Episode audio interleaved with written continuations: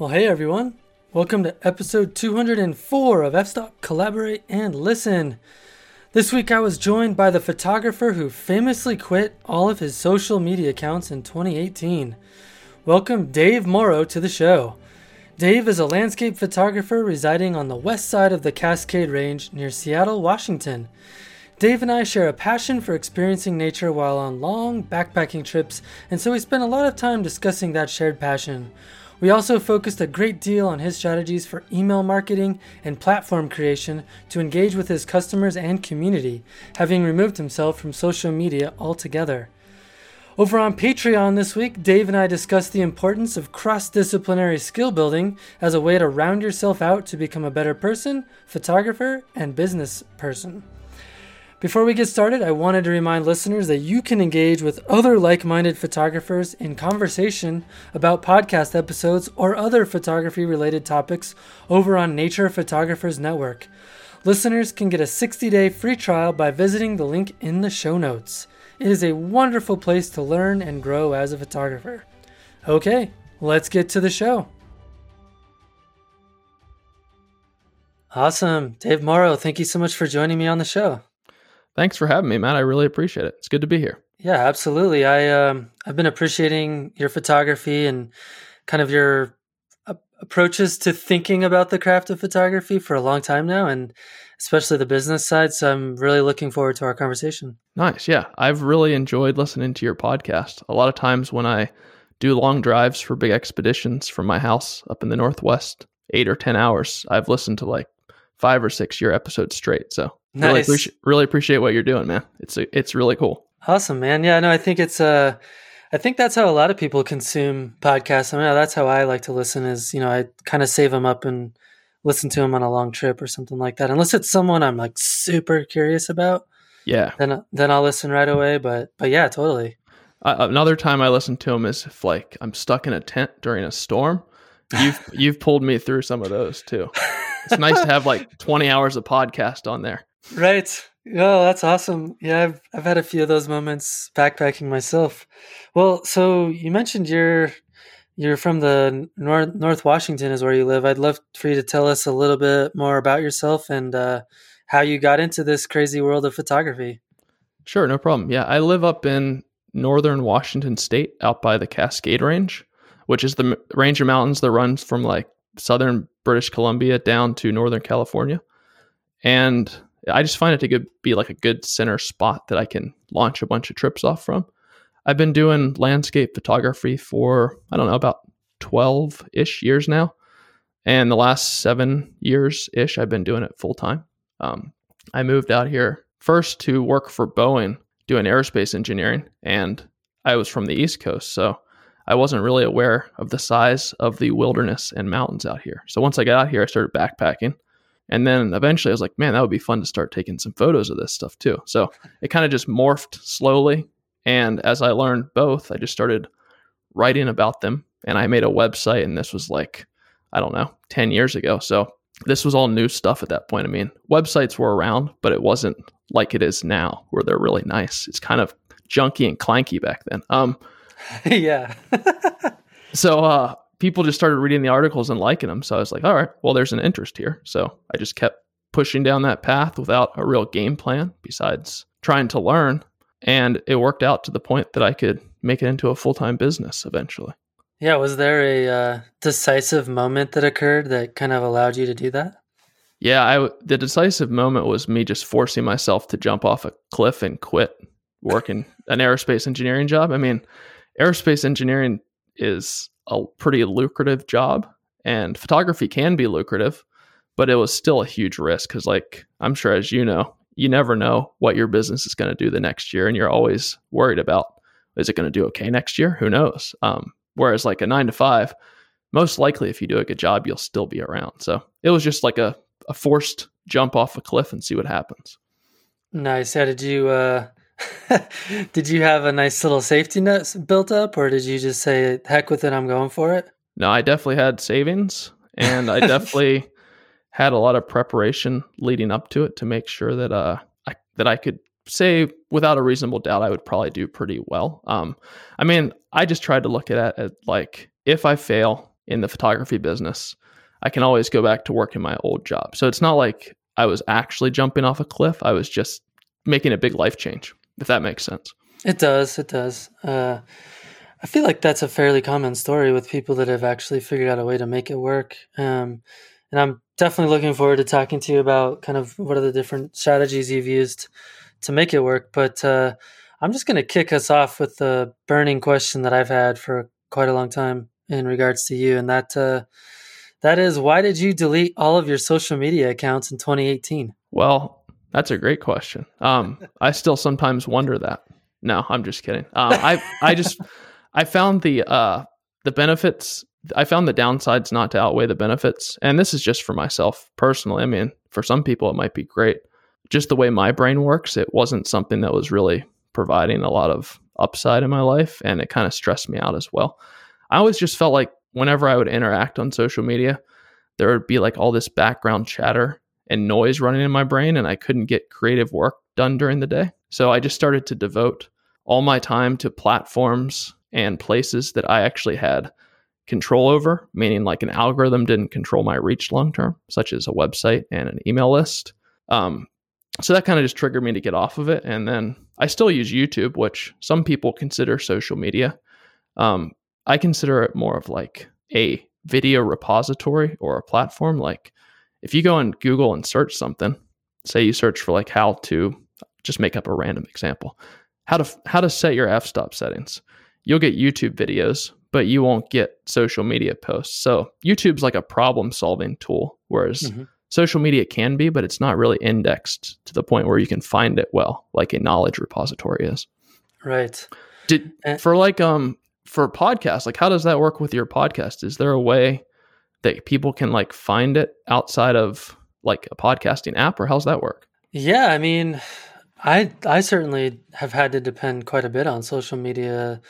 I mean, it's all organic social media. I'm not, I'm not doing any like paid advertising or anything like that. Uh, mm-hmm. But you know, the interesting thing about my show is that I always have a another photographer or many, more than one photographer on the show, and I kind of am at the mercy of them helping spread the word of the show.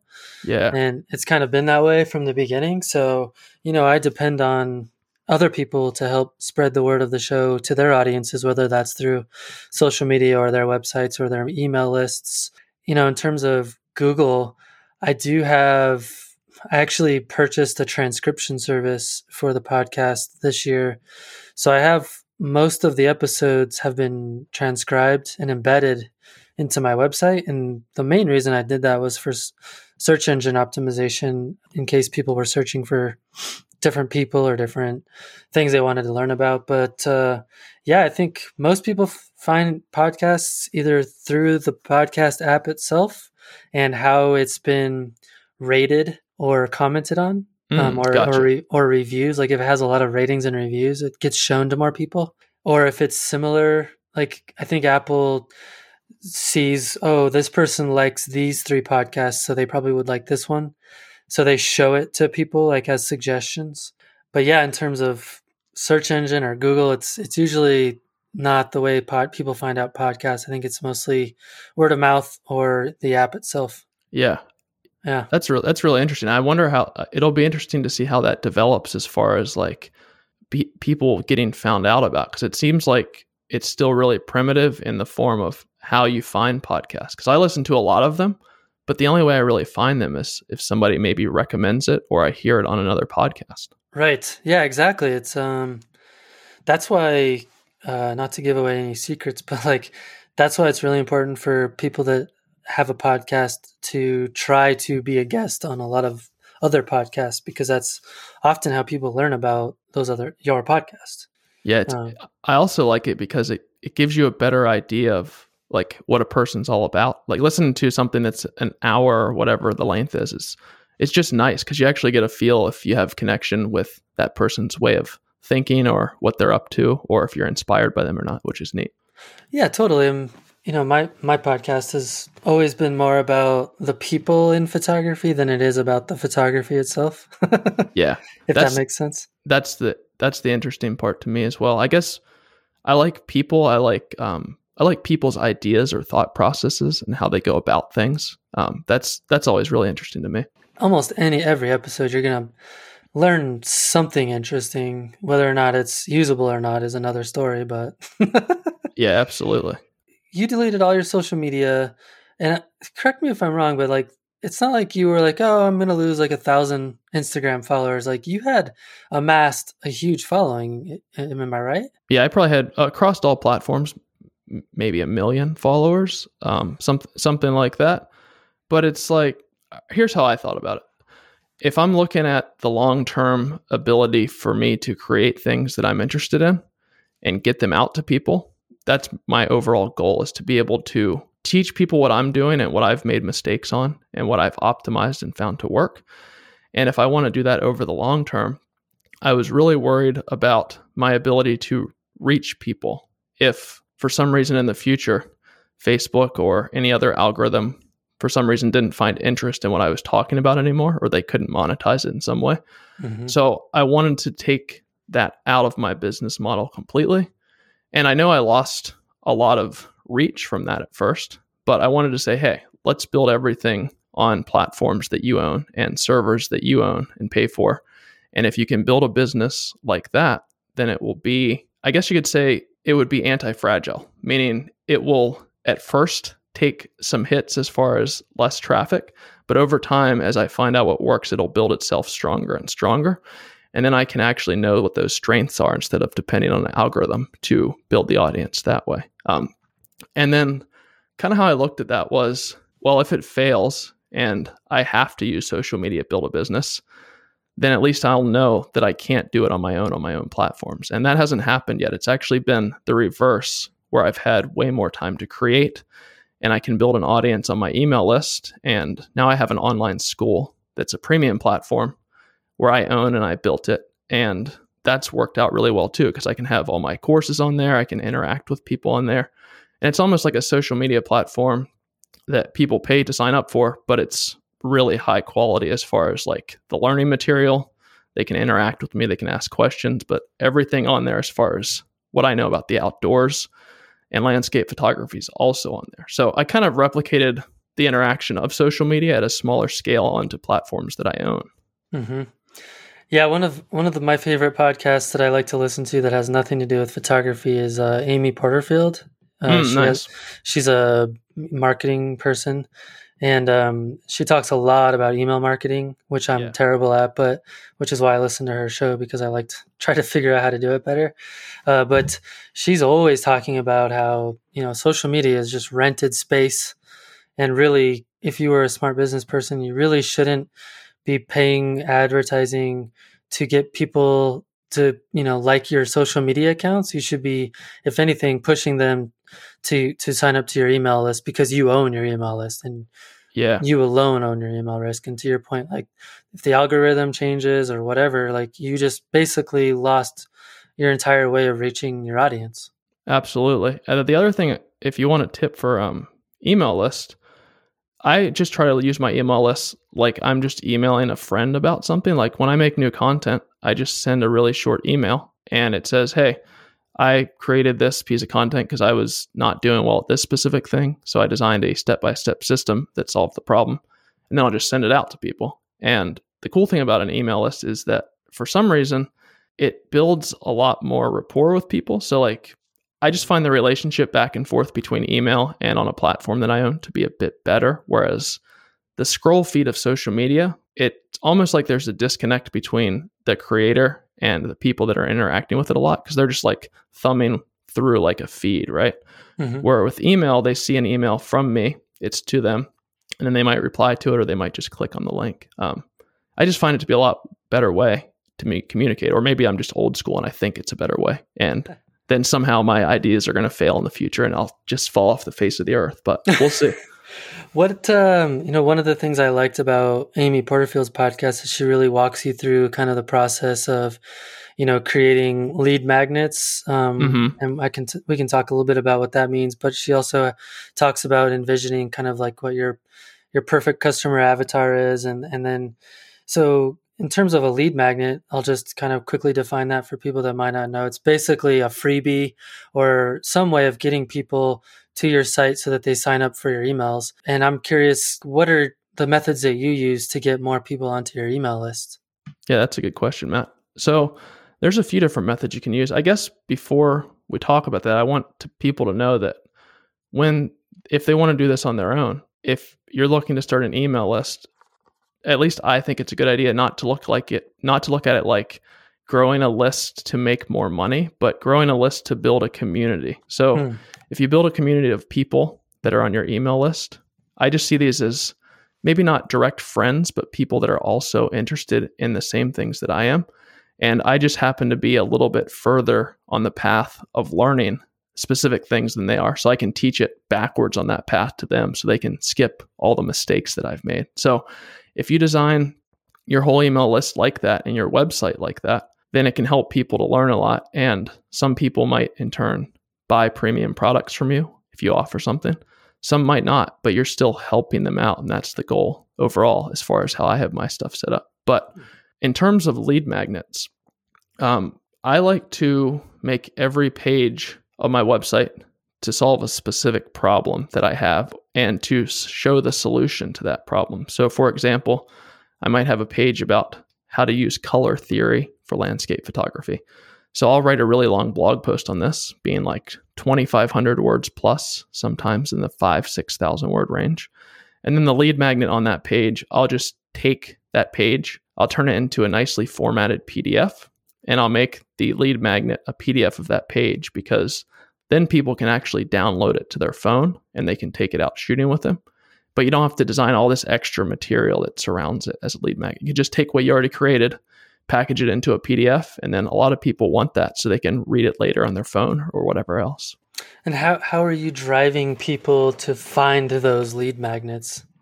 Uh, I just put them on the page that on every one of the pages, I just put a few lead magnets on the page. So, like at the top of my page, I'll have an intro to what the page is all about. Mm-hmm. And then there'll be a box that said if you want a free PDF of this page to take out shooting with you, you can enter your email and get the PDF. And then Got it. Just, it just sends them right to the PDF and then they can go from there.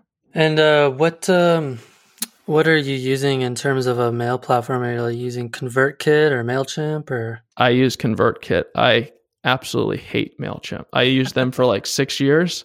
It's like when MailChimp first started, they were like a small startup and they were very clean. They didn't have a bunch of extra stuff on it. And they turned into like, sorry if any of you guys work for Microsoft, but they turned into like this massive legacy platform like Microsoft where there's so much stuff and it's so unorganized. It's like, what is this thing? And uh, ConvertKit's in startup phase or they're pretty young. So it's built for it's built just for creators and people that run blogs and stuff. So it doesn't have any extra fluff you don't need, and it's very targeted at the tools that you actually do need. Right. And are you also I mean, you can you can probably tell I've done a lot of homework on this, but I actually haven't implemented any of it yet, but have you uh, do you have it set up to where you have basically um, how do I say this? Like email automation, where once somebody signs up, then you have it set up to send them a series of different emails with different articles or PDFs or things like like more and more lead magnets? Yeah, I, I use automations, but I don't have very complex ones. For example, an automation would be, guys, if anybody is like, let's say somebody puts their email in on my website, they will get an email that has a free photography course that I designed. That's just videos, and they'll get that over the first four weeks of being on my email list. And that kind of just introduces them to the baseline foundational knowledge of what they'll need to learn from the rest of my emails. So it kind of just sets them up so we're all on the same level of learning and conversation for when the rest of the emails come out. But I don't have any like crazy funnels. A funnel being like if they click a certain link in an email, they go to another email or something like that. I keep right. it pretty simple. Yeah, I was I've been thinking about creating a uh, some email automation for print sales actually in terms of because that's mostly what people are on my website uh, sign email signups, which is cool. Uh, and I haven't figured out yet a way to like segment out the people that are there for other things, like maybe they want to know more about upcoming podcasts or things like that. But um, I think there's a lot of power in email marketing and automation that a lot of people probably should take advantage of. e- email list is unbelievable. Like if you have an email list that you actually take care of and that you have a good relationship with people, it's unbelievable compared to like a social media platform. I'm not saying that social media is a bad thing. It can be a great tool. But as far as the number of people that will view the stuff you're sending out, if you're always sending out good stuff and if you don't send them tons of emails, then it can be great. Like people will always open and click. I mean, when I send out an email to my list, it's like 70% of the people open it. And then like the click through rate's like 25 or 30%. Wow. But I, th- I think the goal for this is that if you're going to do it, don't like a lot of times on social media, you're just creating these little chunks of content all the time and pushing them out. So it's not always awesome stuff that you're interacting with. Sometimes it is, sometimes it isn't. The goal I try to keep in mind for email list is only send stuff out that's really good and really helpful. And if I don't have something like that, I don't send it out because that's a good way to get people not to trust the emails you're sending out. Mm-hmm. No, that makes sense. Well, you talked also about building a, a platform in terms of, I'm, I'm assuming what you mean by platform is like a website. Tell, tell us a little bit about the platform that you've built and maybe we can talk a little bit about what kind of the pros and cons are of email marketing versus having a platform.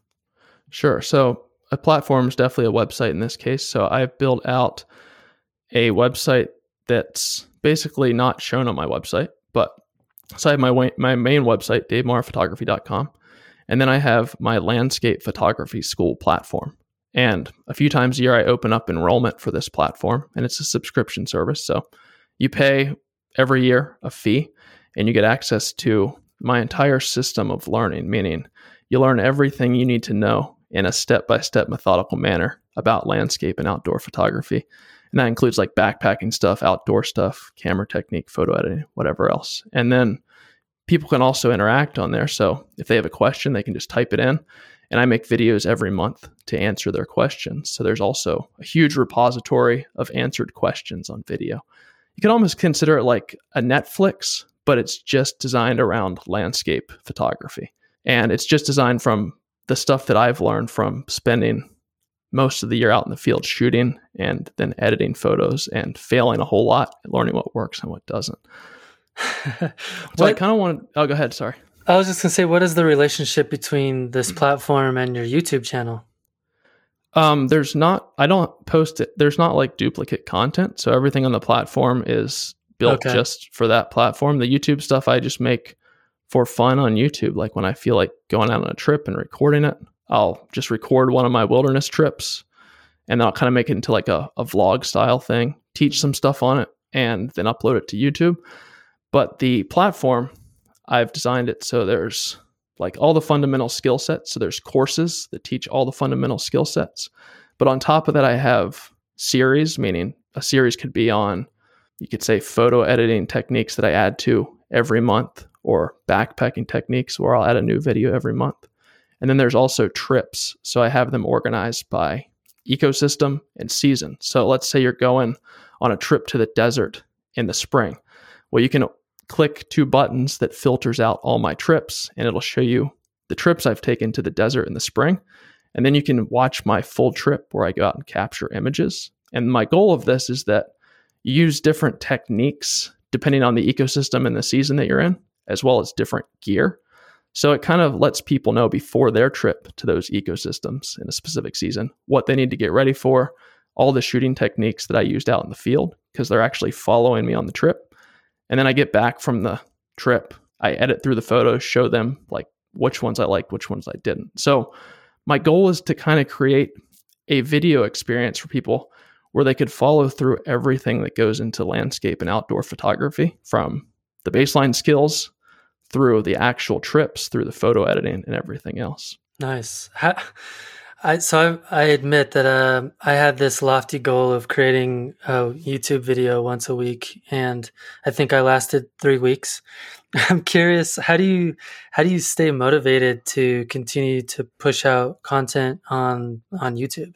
That's a tough one to do sometimes. Um, the only way I found to stay motivated is create content around things that I'm currently really interested in.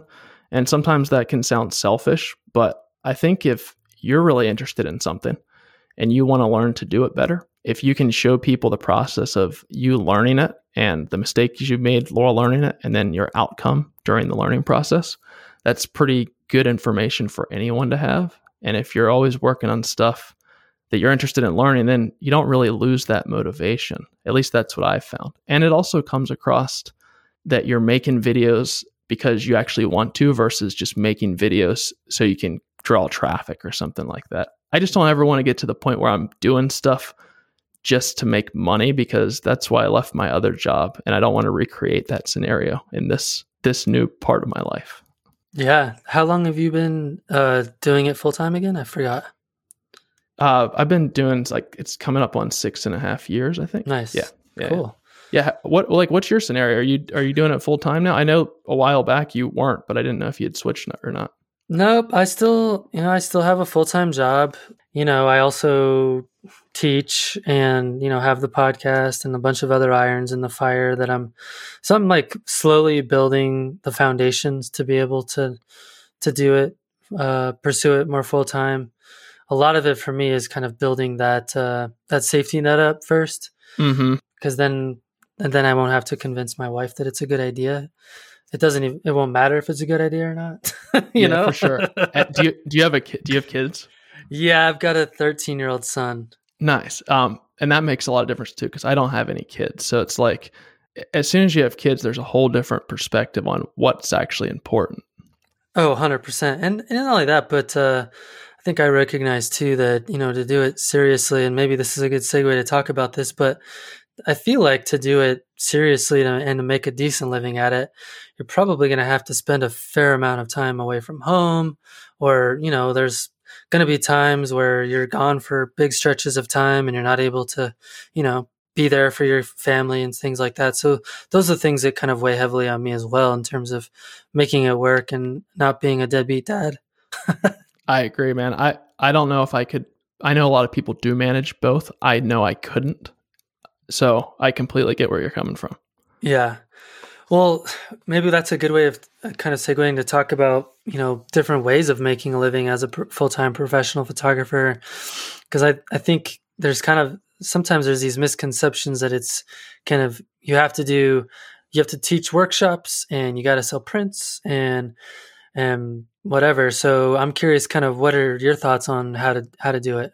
That's a great question. Um, I think there's many different ways, like you said, of doing it, and it's all going to depend on the lifestyle that you want to live long this is at least how i look at it other people might take it differently but sure. the lifestyle that you want to live long term that will give you enough energy to keep doing it year after year because if you pick stuff that you want to make money off of and you don't actually like the thing and you don't have the daily energy to do it because it's not any longer interesting to you then it's going to be hard to do it well and give people a good experience so i just try to design it around things that i'm really passionate about in the first place. And I think prints look cool when you hang them up on a wall. And I love the process of like seeing one of my prints big if it uh, is a good photo. But I don't really like the process of dealing with all the in betweens of getting people a really good print. But for for me, I really like seeing people learn something or like something click in somebody's head where they can change something in their life or they can gain a new skill or they can live a new way that they've wanted to but didn't know how. So that's like a motivating thing for me. And I know I can do that long term because I'll constantly have new ideas and things that I want to improve upon. And if I can teach that back to people and some of them get something out of it, then it's going to work out. Um, so I think you can make money on the internet off of almost anything you want if you have like a minimum amount of people that want to buy it. It could be 500 people buying a $200 product and you have $100,000 a year or you could have like a thousand people buying a hundred dollar product. So it's not like you need the scale of the masses to do this. It's just something you can pick that you feel like you can help people with and you can do it for a long period of time because normally businesses don't scale up very quickly if you're just doing a single business like you just running it by yourself it's just going to take some time so like at first you might not make any money for 5 years so if you don't like the thing good luck getting through the first five years. right. but if, if you love the thing and you're like, I would be doing this anyway, then that's something you can put into as far as a long term game plan. So I'm not a big fan of the print thing. Other people are though. So if like you're out there and you're listening, and you're like, oh man, I like printing and I like getting people to hang prints on their wall, then you could do prints. It'd be cool.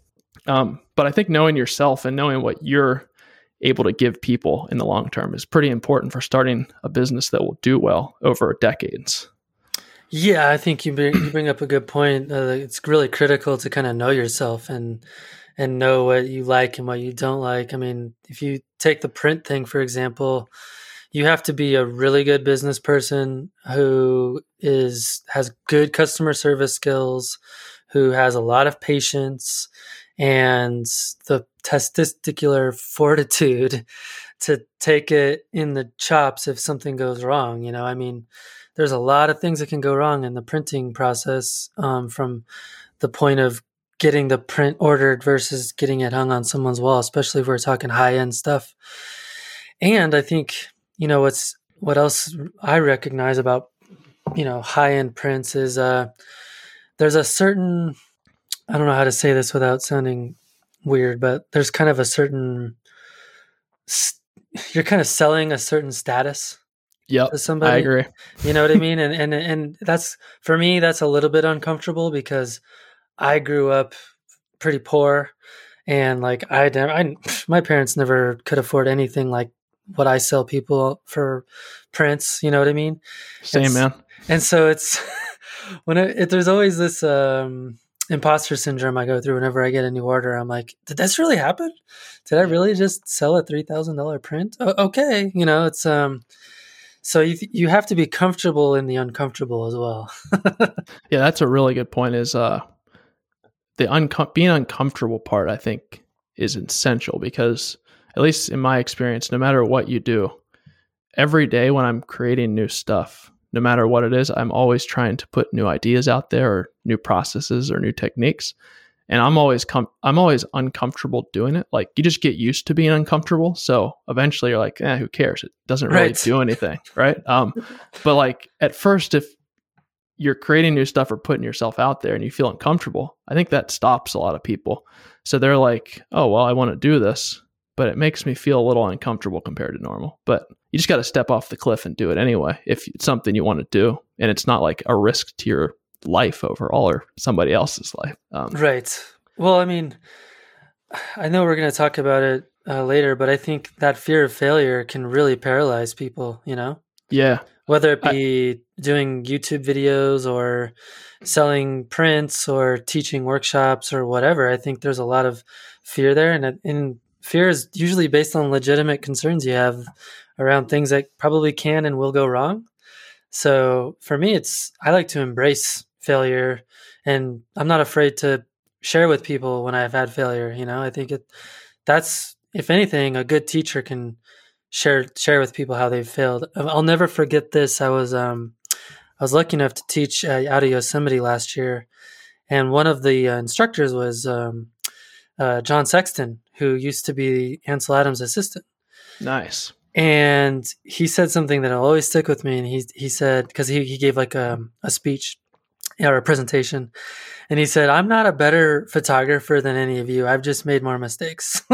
Absolutely, and I love that. I think that's yeah awesome. You know, it's just such a good way of thinking about it. Um, here's here's an like I completely agree with that, and I don't think I would have known that because a lot of people don't teach it. But the only way I came across it is in engineering school when you're learning to design things. When let's say you're in the first phase of like brainstorm design. Let's say you want to create something that doesn't exist yet and you have no idea how to do it. And a lot of people don't see this phase of engineering but it's a very creative phase because essentially what you're doing is you're coming up with all these micro experiments and you're just running them through reality and you're seeing how fast they can fail or how far they can progress you. So the goal is to take a bunch of these micro experiments or ideas and run them in the real world as quick as possible and fail as quickly as possible because it's like a test for what actually might work in the long term. Because if you run an experiment and it fails terribly in the short term, but something else that's similar to it does really well, you probably want to discard the quick failure and go to the thing that worked well. But you won't know what those things are unless you fail a whole lot and very often. So I think if you separate it from yourself and your ego and just say, all right, well, I failed. Who cares? Let's get on to the next thing. I have more information about what we're up to now. And that that mindset switch has taken me further than anything else, I think, in life. And it's pretty simple to switch your mindset on that. Yeah. I mean, I had to teach myself how to do video this year because I'd never done it before, really. And because I wanted to produce all these vlogs, and I still have like gobs and gobs and gobs of raw, unedited material still that I've recorded. Uh-huh. Um, but you know, I failed all kinds of ways. You know, like the microphone gain was too high, and I completely ruined the video, and you know, all kinds of stuff like that. And of course, I've made tons of mistakes in post processing the video and in uh, Adobe Premiere. And but one one of the things that I've embraced, not only in like learning new things, but also in my own photography, Mhm. is uh, to not let perfect be uh, get in the way of good. You know, yeah. if you look at uh, really huge uh, YouTube channels, what's what I've come to the realization is your videos don't actually even really have to be that good. If to be honest, No. I mean, as long as someone finds value in what you're sharing, even if it's like poor video quality or it's not produced super well, as long as you're providing someone with value and you have a little bit of personality, people are going to watch it. You know? Absolutely. I completely agree with you, man. And it's uh all that stuff you're learning like video and audio. I'm still horrible at all that stuff. And it's like it when if like I don't listen to things I've created in the past too often. Like sometimes I do. Like I'm sure I'll listen to this podcast and even when I listen to it, I'll be like, you sound like a moron. But like and but I uh, when I listen to that, I, I could be like, all right, I'm not doing any more podcasts because I don't like how I sound. But I'm sure I'll do some other podcasts because I, it's fun talking to you and it's fun talking to other people. And it's like the upsides are way bigger than the downside of you just feeling bad about yourself. I was gonna say you should try uh, listening to yourself every single week. Doesn't it sort of drive you insane? Oh, you It- know, it does for me. I will tell you this: if if it's a really great way to just become very comfortable with your your foibles and the things that you know make you unique and maybe aren't your best qualities, but if you want to continue as a content creator, whether it's in writing or video production or podcasts, you just got to become comfortable with the things that you're not. You know? I agree, man. Yeah, I I record I make a lot of videos all the time and like just I'm just all, I like to make a lot of content and just listen to myself like sometimes at the end of the day do you ever feel like I just can't listen to my voice anymore? Like do you ever feel like that? Yeah, I mean, I uh the trick I use now is I edit all my podcasts in like 1.5 time. Me So- too. For videos. Yeah, so you know, I don't necessarily get to hear how stupid my voice is uh Yeah. because it's faster. That's a black belt trick. It you should push it push it up to 1.9 speed. Yeah, no, no doubt. But then it's like it's hard to edit it, you know, because it's like. But anyway, yeah. Um, but I, do you feel like uh, some people do that with their photography as well? Like they maybe are trying to push it to a point where maybe they'll never get it. You know, um, like maybe they're trying to, like maybe you worship, I don't know, David Thompson or or or Mark Adamus or somebody, and like Mm-hmm. all of your photos you're trying to make them have this certain quality that maybe Mm. isn't necessarily authentic to the way that you shoot and edit um, do you feel like a lot of people do that I'm not sure. I don't know what people are up to because I'm not on social media. Um, but like I, I guess when I first started out, like when I was learning, I was on social media and I was on Flickr back in the day. Um, I think you were probably used to be on there too, but and uh, I think when you're starting, like trying to emulate or copy people can be great because it teaches you a lot about. It, it gives you like something to aim for, right? Because Sure. when you're new, you don't have it. You can't create your own targets to aim for. But I think from what I see, and this is just my opinion, is once people get into it for a while, it can be really easy to continue to aim for other people's targets. And it's hard to know when to shift from people you respect's target to your creating your own target to aim for. And I think if that's never done, because it's going to make you uncomfortable, of course, depending on your own ideas and your own target. If, if you never do it, you're never going to actually progress into your own artwork or your own photography or ideas. Um, Mhm. and I, I, the only reason I know that's because I run into it all the time. I'm like, man, start pushing some stuff out there that's a little bit beyond what you're doing now. You need to step it up and you need to to ramp the ideas up a bit harder. But it's just always it's always that back and forth struggle, right? hmm Yeah, for me, I hit a, a plateau fairly quickly in my own photography, probably 2013, 2014, where I felt like all I was doing was trying to copy other people's photographs and you know go to places that I saw on online or things like that. And uh, at some point in time, I realized uh, it was actually I, I, can actually tell you the the trip I was on. It was a, it was a fall color trip, and I went to a, to a location that I'd been to before, like two other times. And you know, I was just tired of shooting the same old scenes that I had shot over and over again and seen online over and over again. Mm-hmm. And I decided to just flush all my expectations for the whole trip down the toilet, and just I just started hiking up this crazy trail. And I didn't know where it was going to go. I didn't know if it was going to turn into any good photos.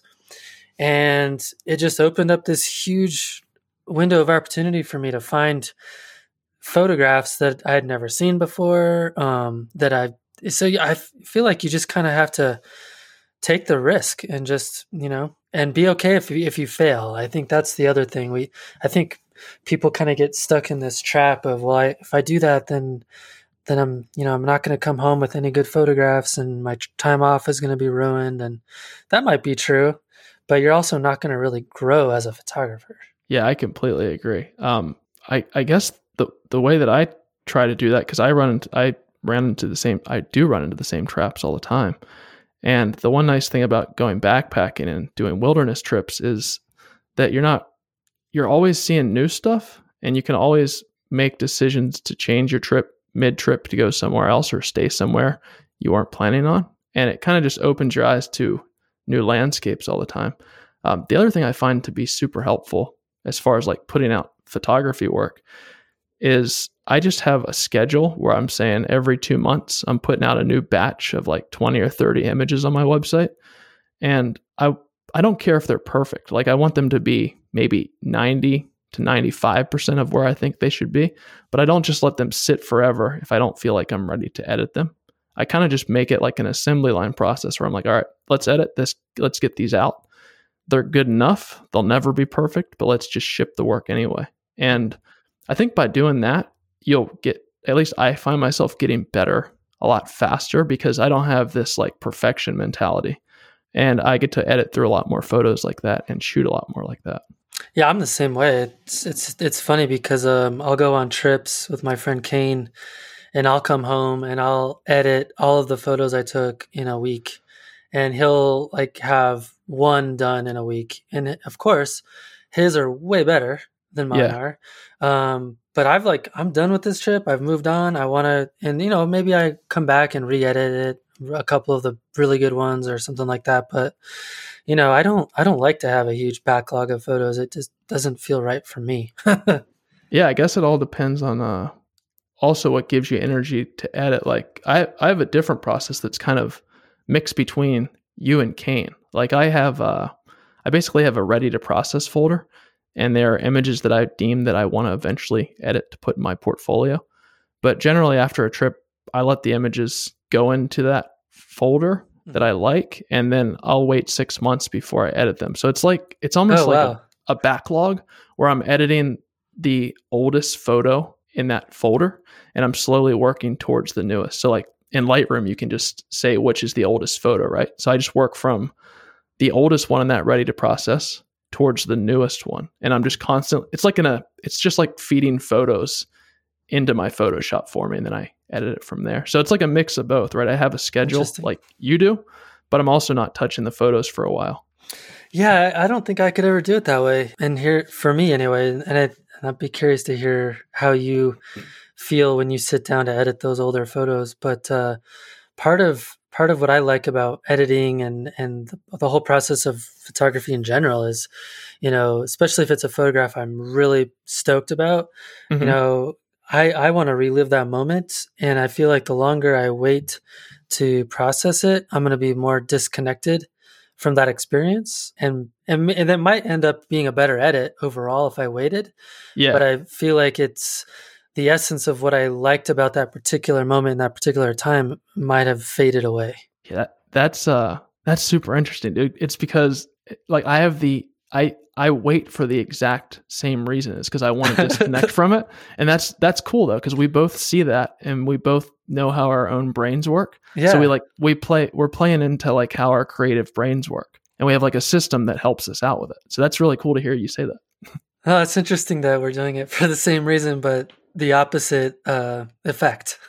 yeah, I, I mean, it just it's uh, it takes some time to look into that though. Like that's kind of a, a cool point about just creating stuff in general. If you can study, like if I'm doing something all the time and I'm never motivated to do it, I'm just going to cut it out of my life because it's like you're never going to do it well if you're not motivated, unless it's like something that you have to do, like pay taxes or something. I'm just going to cut stuff that I don't have to do out. But by having stuff like you just said, you can kind of like play into your own strengths and then things that are weaknesses. Personally, I'm just not going to do them if I'm really not that interested in them. yeah. Yeah, no, that's a good point. So I want to go back to talking a little bit more about backpacking because that's obviously something that we're both super into. And I loved where you're going with your thought process on that. I totally agree with you that uh, the coolest things about backpacking, at least for me in the wilderness, is you're probably seeing things that no one else has ever seen before or very few people have, especially mm-hmm. if you're mm-hmm. going really off the beaten path. And I think it opens up a whole new world of opportunity to kind of challenge yourself and explore things and just be super curious about kind of what you find and and be open to just trying new things that might not work very well. At least that's been my experience. But for you sure, know, you come away with some really cool stuff too. You know. Yeah, and I completely agree. And then the stuff that you come away with, it seems to be worth more. Like the experience is for some reason worth more. It just feels way different when you're creating off of a backpacking trip or a climbing trip that you designed. And it's like the uh, when you go back to edit that photo, instead of having the memory, like just two different examples. Like I always used to go to the photography hotspots. I think everybody does when they start out. But sure. when you do that, your experience when you go back to edit the photo after the trip might be like, this is a cool photo, but you don't have ties to the planning, the the work went into it, everything to set it up, and all the failure that went in to make it happen. That doesn't exist before you captured the photo. So it's like a, a completely different shift in mindset and experience. Mm-hmm. No, I totally agree. I think I think that's also why I don't like to do any composite work anymore as well, mm. is because uh, what I found is that those photographs that you know, while maybe they weren't as poppy or flashy, or you know, aren't going to be as popular on social media as some some some someone's work that you know has been perfected through compositing, but I just found I find that stuff just I can't connect to it yeah. uh, because it wasn't actually something I saw or experienced. So I'd much rather share a photograph that maybe isn't perfect, but it does represent something that I actually witnessed. I agree with you, man. I'm also too lazy to do composites. it does take a lot of work. There is it's no a lot of work. That. Yeah, that's cool. Do you? uh So I was on your website and I saw that you used to be doing a lot of climbing. Are you still doing that, or like what are you up to now? As far like what interests you now as far as outdoor stuff? Yeah, I mean, so I originally got into photography as a means of documenting all of my mountain climbing trips. Oh, cool! And uh, as the more and more I did it, the more and more I got into the photography side of things, and and uh, so you know, a lot of my f- favorite photographs are taken on on those journeys or those trips. But uh, now that I've uh, my goal was to climb the highest 100 mountains in Colorado, and I finished that in 2017. Congrats, man. That's that's a serious feat. Yeah, thanks. And so now I don't have that mountain climbing goal anymore, but I still have goals to climb up different mountains to get different mm-hmm. vantage points uh, of different scenes. So I'm, uh, in some ways, I have a lot more freedom to kind of you know be okay with okay i'm just going to hike up to that ridge over there. I don't have to necessarily climb that mountain. Yeah. so so i have a lot more flexibility in terms of what i'm looking to photograph now which has opened up a lot of interesting possibilities. Uh, i'm not getting out there nearly as much as i used to because i don't have that goal anymore but uh, it's definitely it definitely still drives drives me especially in the summertime for sure. Yeah it's so addicting Yeah. Um, have you ever watched the movie Dirtbag: The Legend of Fred Beckey? I have not, although I've heard of it. Oh, dude, you got to watch that. So if if anybody wants to watch an awesome motivational movie about somebody that wants to do something and then they just give up everything else in life just to do it, it's a good story about this guy that grew up in the Pacific. Well, he moved here from Germany in World War II, and he basically pioneered all the climbing routes up and down like the west coast of the United States up into BC and Alaska. And it's just an awesome movie. It's also hilarious. Um, but big recommendation. I think you can get it like I don't know, maybe Amazon Prime or something has it. Cool. Yeah. It's no. called I'll- Dirtbag: The Legend of Fred Beckey. Uh, that guy's one of my heroes. Awesome. Yeah. What what what makes him your one of your heroes? Um, number one, that he designed a thing that he wanted to do that nobody was up to, and he found a way to do it no matter what. And he was willing to just give up everything else that he wasn't that interested in. And I just like people that have that mentality because it's just it's fun to watch them work because you know that they're doing something without like this back end interest for money or fame in mind. They're just doing it because they want to do it, and that's that. Uh, so that's the number one reason I like it. Um, another reason is just because he pioneered a lot of areas. Like there's no roads out in the Pacific Northwest then. Like you couldn't just drive out to these areas, and he was taking like two week approaches with food into these areas and just pioneering first descents up them. Um, Awesome. pretty interesting dude. And then like just all the, uh, oh man, have you ever talked to Ed Cooper before? No, although I have exchanged a few emails with him. Yeah. Ed Cooper climbed with Fred Beckey. He's got lots of photos from it. Um, yeah. Actually, Ed I Cooper's think uh, photos are in that movie. I think Iron Taz recommended I reach out to him. That Um, guy's a legend. yeah. Um, That's that's why that's why I like him. I, I just like uh, I just like that mentality. It's not a good mentality for everything, but for some stuff it is. Right. Well, and it's also not c- compatible with a lot of people's lifestyles. Yeah, I guess that's why I like it. Is like he created the lifestyle that made it compatible, right. and then and then like now people do that lifestyle like 80 years later as a full time profession. And it's like, well, without Fred Beckey, nobody would have known that path existed. Right. Yeah. He just created it out of nothing. Yeah, That's Just- cool. willed it out. He saw something in his mind, and he was like, let's create this in reality. It's just a neat a neat thing. That's so cool. Yeah, it's almost like you kind of did that a little bit. I mean, I know that there's other people that are doing similar, you know, methods of making photography a reality, but you know, you definitely blazed the path in terms of telling the world you don't need social media to be successful. Yeah. Um, well, I guess we'll see if that holds true or not. If I'm still doing this in 20 years, right? But uh, I when I was starting, and still now, maybe if anybody knows people like this, they can shoot me an email. Um, but my my email is dave at davemorrowphotography.com. But I can't find anybody that's doing photography full time that's actually doing like wilderness photography, where they're designing routes out into like legit wilderness, where they're going to be out there for two weeks and they're just living out there to get photos. There might be, but I just have no idea who these people are. And I always try to find them because I like to learn from other people that are on the same path. And I can learn a lot from like photographers like David Thompson's an awesome photographer. Like looking at his work, I can get so much from just looking at what he's up to. But I can't find anybody that's at that level of shooting and that's also doing like wilderness stuff. And I, I have no idea. Maybe you know some people like that. Yeah, I was gonna say a, a couple of people come to mind, but I don't know if they're doing it to, to the extent that you're describing. Um, and I, I, wonder think, why. well, I think it's really hard to monetize that lifestyle That's true. um, without, you know, totally becoming a social media influencer. Which I think, if I see, I see, I do see people doing that with like overlanding. You know, like people that Mhm. you know do that with their vehicles and things like that i think they make a living at it by being influencers for different brands and you know having a youtube channel and things like that i'm trying to think uh scott is his name uh scott scott Kranz Oh yeah, I think I've.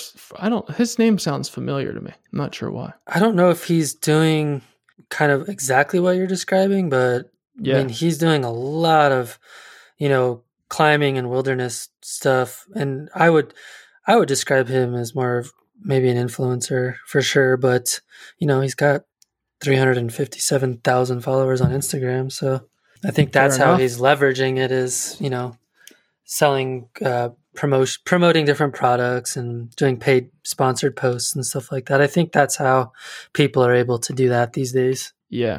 Hey, if that's how they want to do it, cool. I think the challenge with that though is remaining authentic to your why you're out there to begin with, you know, and I think that's why I shy away from a lot of that stuff because it's you know, the last thing I want to think about when I'm in the wilderness backpacking is promoting somebody's product. Oh, that sounds disgusting to me. It make my skin crawl. uh, now, whether or not I would do it if someone said you don't ever have to work a day in your life again, I, I don't know. You know? Yeah, I know. It's it's like it's real easy for us to sit here and say that, and nobody's offering that that strategy to us. Um, right. I'm. I mean, I get I get emails all the time that are like, "Hey, do you want to try out this outdoor gear?" And it's like I just politely decline, but it's like I don't like some people don't mind doing that. I just see if you feel like this.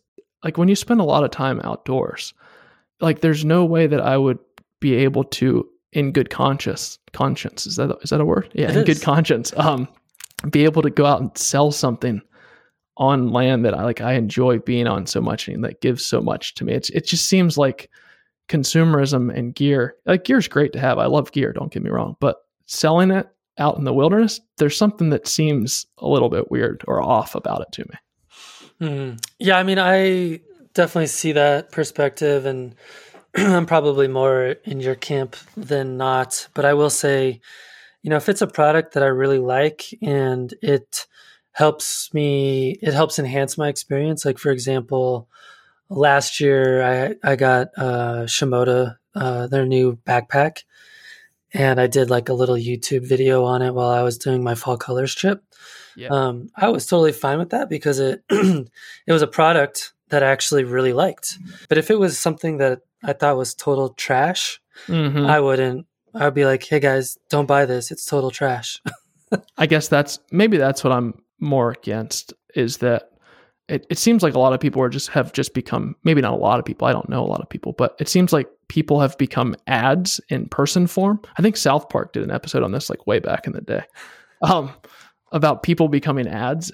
Like I'm all for helping out companies that are creating good gear, but it, it like maybe I'm my ideas aren't clarified on this yet because there's like something that feels off to me.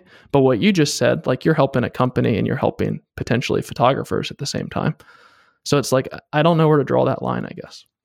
Well, in in my case, it was even more complicated too because um, I was doing a conservation award through the podcast. Um, so I was raising money through Patreon on my podcast to award a conservation award to a photographer. And I asked Shimoda if they would sponsor the conservation award. And they were like, yeah, we'll do that. Um, we'll give them like a free backpack and stuff like that. And hey, do you also want one? And I was like, well, sure.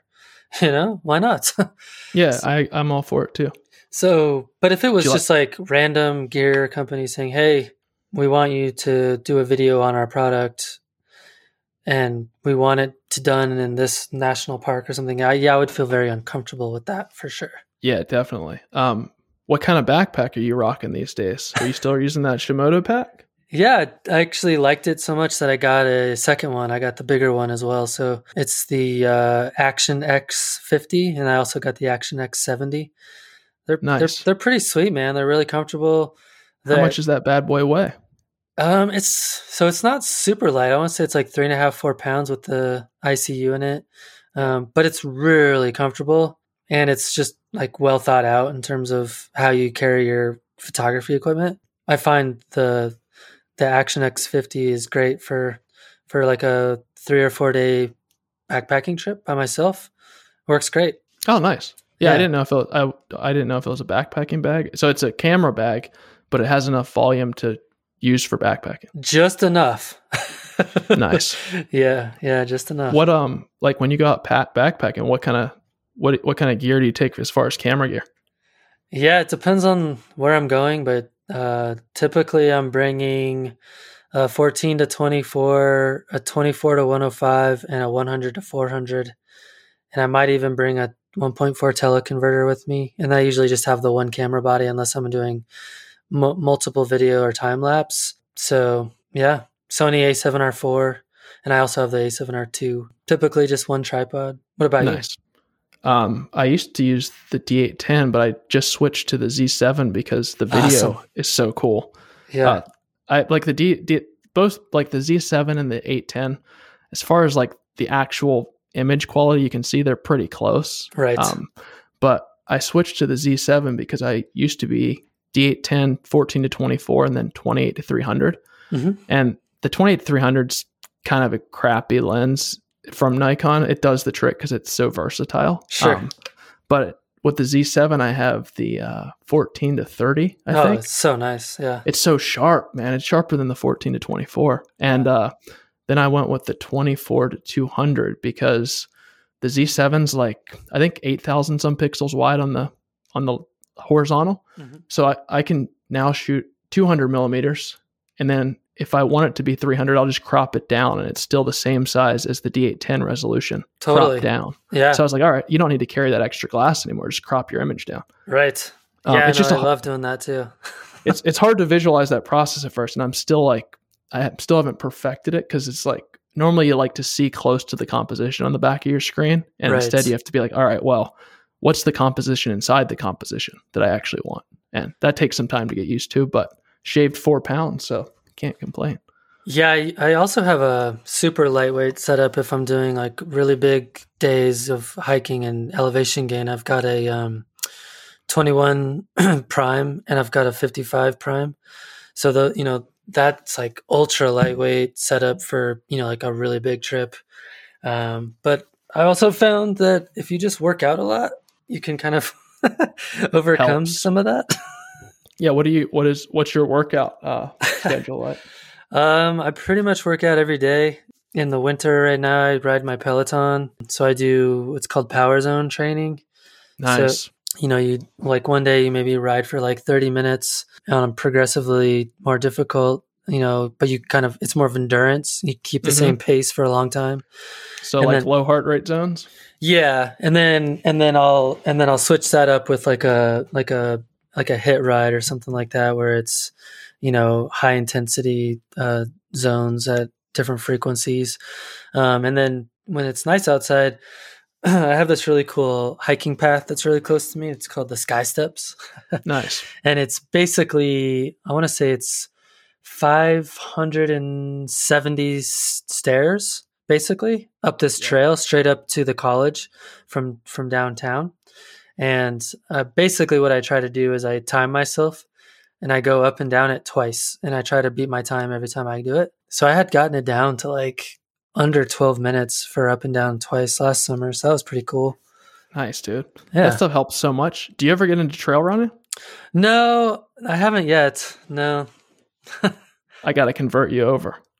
It's, yeah it's so fun, man. totally I, I like. I guess. I guess it doesn't get. I didn't find it to be that fun until you start running like ultra distances, meaning like 30, 35 miles plus. And uh, what's interesting about ultra running, for anybody listening, ultra just means you're running like thirty three. It's like a fifty k plus in the mountains. Um, but the training for it's not intense. It's just over a long period of time and you're always running really slow. So like you're running in very low heart rate zones. So if you run there's basically different heart rate zones from 0 to I think 5. If you run in, in the bottom two heart rate zones, you burn fat energy. And you have everybody has a lot of fat on their body, even skinny people. But if you go in like heart rate zones 3 to 5, you burn essentially sugar energy and that's why like you know what bonking is when you're like Oh, yeah. pushing it real hard yeah so that's why you bonk because you run out of sugar energy so when you uh, learn to train for ultras you t- you train your body to burn fat energy and it essentially can make you run all day long so Yeah. you just you slowly level this up over months and you'd be surprised how far you can run when you do this and it, it's really good for like training for backpacking too um, Yeah, what would what would you say the benefits are to your photography for for pushing your limits physically? Well, I mean, a good example would be if anybody's ever done a hard day hike to go out and take photos, and you get up to the top of this climb and you're so tired and hungry that you're like, I don't even want to take photos. I'm done. Yeah, that's what happens to me a lot actually. Yeah. If you train for endurance, like you can put in 15, 20 miles on a trail in a day with lots of elevation gain, get there for sunset, and you're like, yeah, just a normal day. And that's the reason I train for endurance is that kind of thing. And Same. just make it just makes you it's in, way more enjoyable. You have more fun because you're not miserable and tired the whole time. So it's a big shift in like the kind of trip. I used to get tired all the time, man. I would uh like before I started endurance training, I would just be like, man, I don't want to hike some days. But the buildup of just teaching your body to slowly scale up what it's used to year after year, it's almost like a long term thing that you can build into yourself where you're not uh you don't get tired anymore. Yeah, and I- I don't know about you, but uh, I find that if you're exhausted physically, um, Yeah. it's really hard to be creative. Super hard because I, I agree. Your brain's only concerned with getting food and energy at that point. Right. Yeah, it's interesting. Um, two, I guess, yeah, three years ago, I did this pretty intense backpacking trip, and I wasn't necessarily in the best shape because I had just moved back to to Colorado, Mm-hmm. and um, I hadn't burned off all of my fat, my fat beer yet, my beer fat. I know that. I got some of that too, man. And I definitely did not make the best photographs on that trip. And I hit a lot of walls, physical walls. And so last year I did a lot more intentional training to to do that same exact trip. And I found myself a lot more creative, a lot more able to look for interesting photographs, and I came away with a lot better f- f- images. That's cool. Yeah, I never really thought of that. That's um that's a great point about that because uh, at least when I'm tired, I don't like you seriously don't care about anything except resting when you're really tired. Like right. y- your brain turns like to, to full animal instinct survival mode. So yeah, it helps a lot with that, and it's also it's also really nice to just do active stuff every day if if you're not out on the trail, just to have like goals of things you do and just like they're little small pieces of accountability, and you do them no matter what. And I think that habit can also kind of display across into the rest of your creative life. Like you want to get a certain thing done as far as your photos, make some small bite size chunks of things you can do every day and just knock them out no matter what. The hard part is like determining how big those chunks should be hmm to not get super burnt out and just like completely fall off a cliff. Yeah. What I've found is really important for me is to have like a very big goal, hmm you know, that I'm pushing towards and then like you said, break break that big goal up into smaller chunks. For example, like m- my goal is to be able to do that type of backpacking and photography every summer. And I know that unless I'm in really good physical condition, that's not going to be possible. And that keeps me motivated enough to work out every day. Yeah, I like that, man. How, um, especially where you live out. Like, what's the elevation where you live? Uh, sixty-seven twelve. I would love to live up that high. That's a, that's a nice asset to have. Yeah, it's pretty good. um, every time I come down to like do backpacking in Wyoming or Colorado, like when I first used to do it, I would come down from Pacific Northwest. Like we have huge mountains here, but we're at sea level and the mountains go up to like 12 or 15,000 feet. So there's like a lot of elevation change, but we have, we have weak lungs compared to you guys or our systems aren't using used to processing low oxygen. Um, so when I used to come down there, I would just drive down and then I would start the trip. And the first few days of the trip, I'd be like, I can't move. um, so then I started just coming down and hanging out for a week first. So maybe next time I come down, I can swing by and hang out with you for a little bit. yeah, man. Yeah, it's all about accl- acclimating is super important if you're going to do anything at elevation for sure. I know um, I spent two years living in Portland, which is at sea level. And every summer I would come back to do some mountain climbing, and I had the same problem. Like the first two days, I just basically had to take it super easy and not push myself hard. Otherwise, I would just be completely exhausted. Yeah. Do you, um, like, so you have goals and systems for outdoor stuff. Do you do that for photography stuff too, or like the other content you create, like your podcast, or does that stuff just kind of generate itself? yeah, I mean, I definitely. Otherwise, if I don't have goals set, I just don't do it. So I I always have a goal of releasing one podcast a week, which then kind of drives my you know habits of reaching out to people or scheduling interviews and things like that. So I definitely have a more structured uh, set of goals for the podcast. In terms of my photography, though, my photography, I have goals. Basically, I want to get out and take pictures at least once a month. And so, but I don't have any goals in terms of like, oh, I need to take this picture at this location so that I can sell a print of it or anything like that. My goal is more around just having enjoyable experiences in nature and staying creative and uh, mm-hmm. staying curious. And I I find that the rest of everything else will kind of follow. Yeah, I like that. that's kind of the same uh, the same line of thinking I use. I like that a lot. That's cool. Yeah, but it means you're, you know, you don't necessarily produce work that's like off the charts necessarily, but you're producing work that you like. Yeah, and I think you can do it for the long term if you like it versus like off the charts is like I mean, some people can produce off the chart work every year their whole life or every week or whatever, but it's it's kind of like a hard thing to keep up in the long term and if you produce off the charts once, then everything after that seems like a failure. It seems like to me at least. Totally. Well, and I don't know about you, but you know, well, you don't follow a lot of people on social media, but I'm, I'm pretty well connected to some people, and it's a fascinating. Sometimes I'll see these people. They're like, today I'm in Yosemite, and then the next day they're like, yeah, now I'm now I'm over in Zion, and then it's like the next day they're in Bryce, and the next day they're in the Grand Canyon. It's like, how do you have time to be traveling so much? Like, how the hell are you pulling this off? And how are you not sick of it? yeah. You know, like I, I could not do that style of photography. yeah, I, am the same way though, dude. It's like I like to really spend a lot of time in one place. Yes, and uh, that's what's cool about backpacking is like you can go out on a week long backpacking trip or two weeks or whatever you like, and you might like. I always try to have like an initial plan of some things that I want, like some places I might want to go. Some of them off trail, some of them on trail.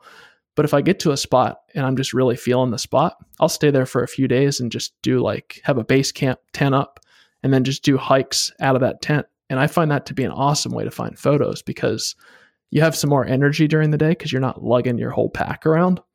And you just are concentrating on finding photos and hiking around your tent area which could still be like a 10 mile day hike right? But you don't have to lug everything else around with you. Totally. And you get to study the light in that area over a few days and kind of see how it works on the landscape. Yeah, that's why I like to go back to certain areas over and over again because they become much more familiar.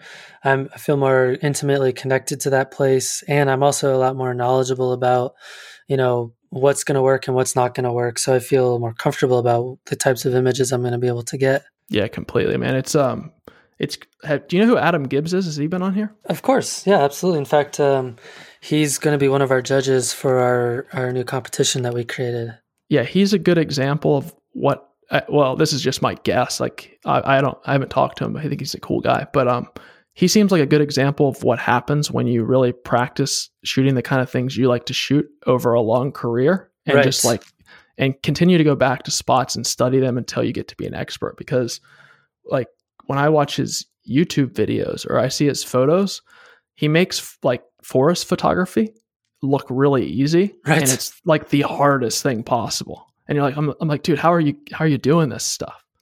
Totally. Yeah i mean it's the more you do it the better you're going to get at it and the more comfortable you're going to be with i mean it goes back to what we were talking about earlier in terms of the importance of failure. I'm sure he's spent a lot of time failing. Yeah. And everything he does now seems simple but it only looks simple because he knows like he knows his process for it, right? So he's definitely failed a lot, I bet. totally. I was curious, not to totally change the subject, but I'll go for it. In lines of uh, backpacking, mm-hmm. uh, what where do you stand in terms of like sharing GPS coordinates and stuff like that? Oh man, here goes a tangent. Um, I I think it's so, what's unfortunate about this situation is that you don't until you've spent a lot of time in the wilderness you don't have the attachment to the places and you don't understand how easily a place can be ruined by a lot of foot traffic or people going there. Mm-hmm. And so the the comeback to this is well, if you don't share locations, then new be, new beginners can't go out, but there's already plenty of good beginner locations you can go to anywhere. So I think it's good to get people introduced to backpacking but I really wish that people wouldn't share photo locations. And this is just my own stance. I mean, there's many other stances on it, but I more care about the environment than anything else, meaning the environment and the ecosystem of the things that live there. And especially in the desert environments, uh, especially down where you live, even in the mountains. If something gets screwed up and a lot of people go there, it just doesn't regenerate. In the Pacific Northwest, like the rainforest, that stuff generates back a lot quicker, but it can still get damaged. And if a lot of people go to one place, number one, it just makes like herd mentality where everybody's like, we have to go to this spot. This is the spot to go. But there's a million other places that are just as good.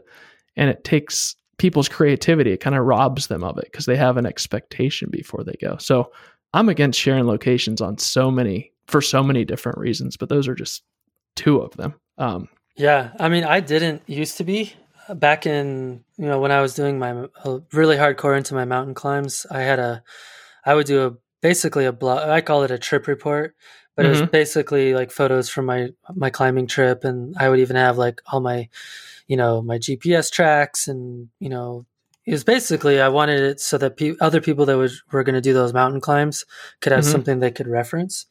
Yeah, um, and so I'll never forget it. I did a trip when I first moved back here to Colorado to a location that is now super, super, super, super popular. It's called Island Lake. Like everyone knows about it now. It's the cat is out of the bag. It's Ice Lake Basin here. Yeah. And um, but back then, even it was still not totally known. This was like 2016, mm-hmm. and uh, I remember I did a. I was there to climb a mountain, and uh, so I posted my trip report, and we had run into a a friend of mine who was with us, we ran into one of their friends who lives in the small town of Ophir, which is like a tiny little mountain town near there. And they were commenting about how much more foot traffic that place was getting over the years and how bad it was getting. And then uh, they saw my trip report, and the guy was like kind of pissed off that I even posted it. Mm-hmm. Um, and I was like, dude, no one's gonna like my one little trip report is not going to cause all these people to go up into the mountains.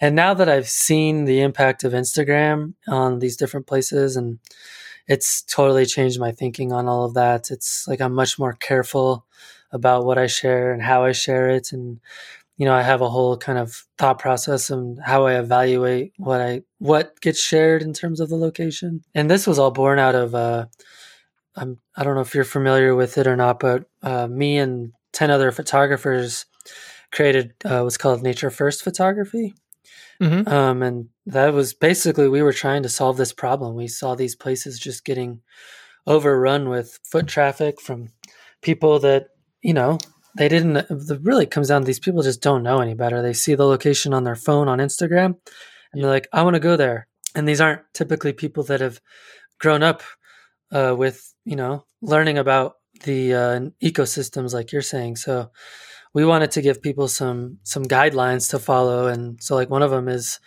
use discretion of sharing locations. It's one of the uh, seven principles. Nice. That's cool that you started that man. Um, i think it's very uh, hard to understand. Like the internet's still pretty new. Totally. and instagram's really new in the scheme of things. People i don't think it's very easy to understand scale. If people don't like even the human mind doesn't understand exponential scaling very well. And once something gets out as far as like a shared post, it can go from like one person visiting or seeing it to millions almost instantly. And then you can't ever get rid of it. And that's not always a good thing. It can be good in some circumstances because people enjoy seeing it. But I try to just stick to places that now, not everybody's in this position to do this, but I stick to places that can't be reached unless you want to hike three or four days. Same. and then you're also you're also doing climbing too. So a lot of places are protected by the climbing skills to get up there. And that helps a lot, but climbing routes can still get really busy. Um, so that some of that stuff helps, but places that don't have protection in terms of length of time or physical output or skills such as climbing, I don't know if there's any hope for those places, unfortunately. Yeah, and I think the biggest challenge is that for people that are complaining about people that don't share locations, they haven't necessarily they don't have the hindsight to see what happens because they're probably they've they're steeped in the current status of things where they go to mm-hmm. places and they see it full of people and they just assume that's how it's always been. Very true. Um, and then unless you've actually seen the impacts of, of what happens when places get shared over and over again. Like Ice Lake Basin's a perfect example of that. There was a huge account. I can't remember the dude's name. I could pull it up, but he, uh, he was actually um, discussed on uh, Public Lands Hates You Instagram account, which you probably don't follow because you're not on social media. But anyway, I don't know what it is. Yeah, I did a whole podcast on it, so you can check it out. But basically, I remember seeing this guy. He had posted a he had like one million followers on Instagram, Mhm. and he posted a video from Ice Lake Basin and geotagged it. This was like 2017, 2018, and you can just see just from that one video that got went viral and like millions and Yeah. millions of people see it. Now, if you go to Ice Lake Basin, uh, the trailhead is packed Monday through Sunday. Hundreds and hundreds of people are up there every day of the week. Doesn't matter when. And I remember I went there 2013. It was me and like five people in the whole basin for a weekend. You know? Yeah. Yeah. W- what's a big bummer about this is that, like, it doesn't really affect me much because I don't go to places that people go and I keep them under wraps. Sure. But what's a bummer for me is that when I started out and I started getting excited by going out in the wilderness, even if it was day hiking, there were lots of really good places to go and get an experience where you're by yourself. And I think if that goes away for people that are starting out, then they'll never know that there's something else or there's another way to experience that. So they'll never be directed towards it through their own like wanting to be in like a wilderness experience. Hmm. There's just no place to escape in a lot of ways. And it's kind of horrible because as time progresses, if you're just starting out and you want to do day hike or even like a few night backpack trip, you're going to be surrounded by people all the time. And like that's Yeah. that's that stinks for everybody that's starting out now. Right, because they don't have the opportunity to have that experience, which then informs their desire to protect locations. Yeah, protect locations and maybe if they have the desire to push their trips longer or get into wilderness Sure. locations where they're actually doing long trips. Like if I didn't have, if there was nobody, or if there was a lot of people around, I should say, when I was going on my first trips, it might have turned me off to backpacking completely. And I might not have ventured out to the trips where I could actually get alone Hmm. or even known that that existed as a thing, you know? Totally.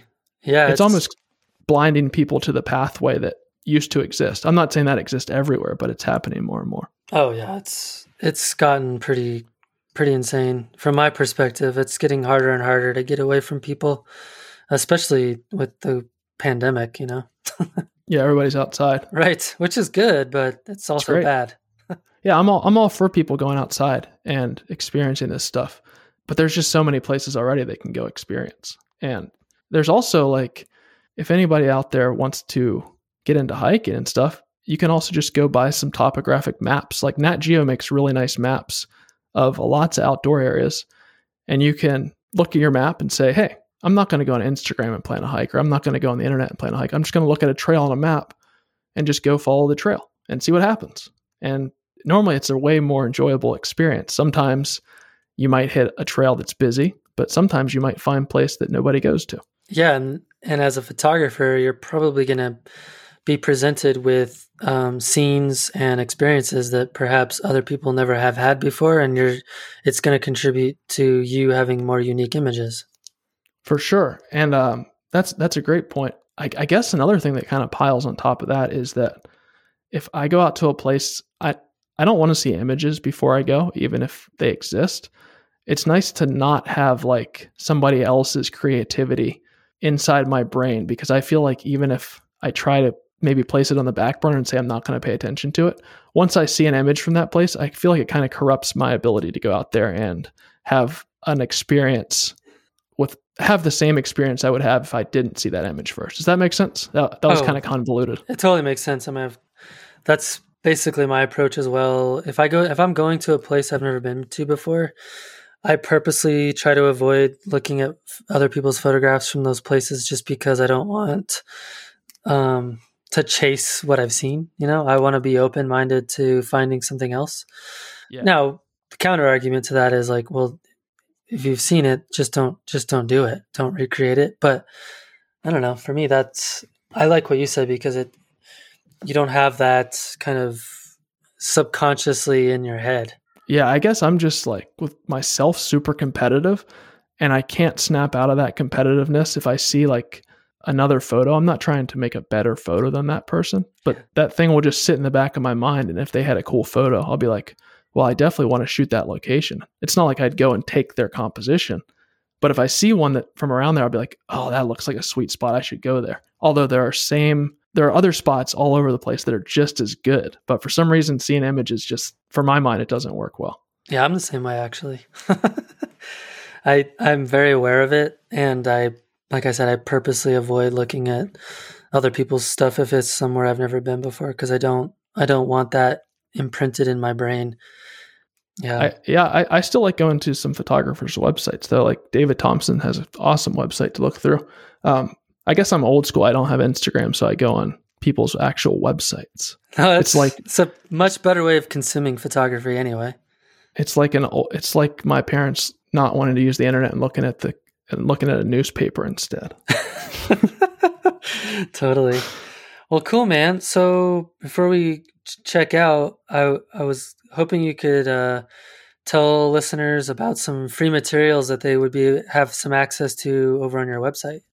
Oh yeah, if anybody wants to uh, check out my website, I can give you that. And I also designed a course that is just basically step by step camera technique that I think solves a lot of big problems that I have and that other people have when shooting.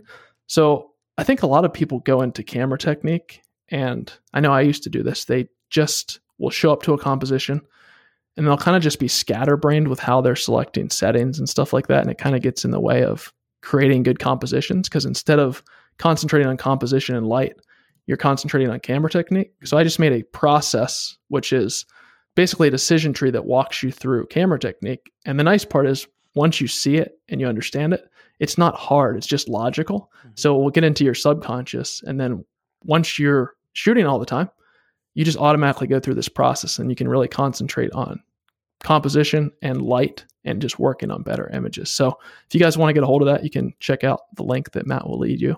It is just davemorrowphotography.com forward slash podcast. And Boom. it's on there. There you go. You guys can grab it. Or if you're not, you can just go on my website and check out other stuff, or you can go on my YouTube channel. Just Google Dave Morrow and all that stuff will come up. Sweet, man. Uh, well, lastly, who would you recommend for the podcast? Uh, my buddy Iron Taz you guys can check out irontaz.com. He's a backpacker, but he also does photography. He's got some and he, sweet stuff from the Cascades. Yeah, he's got some really good photos, and I've learned a lot from him about backpacking. His website's great for learning about wilderness backpacking, and that's where I've learned all, not everything, but I've learned a large portion of the style of backpacking I do now from him. But he's got some really cool locations he gets into and shoots from. And um, he, so he's uh, one. And he dabbles. He also dabbles in painting, I think yeah, he paints some really cool stuff. Yeah. And I think you can find that on his website too. So if you can get him, that would be cool. Maybe I can poke him and see what will happen. I um, like it. And then Chip Phillips would be cool to have on. I think Chip Phillips pioneered landscape photography out in the Northwest, at least like the modern style of landscape photography. Nice. Yeah. I've been going back and forth with Chip. So I think eventually we'll find a way to make it happen. yeah. That's the only people I got. I'm sure there's lots more that I don't know about. Cool.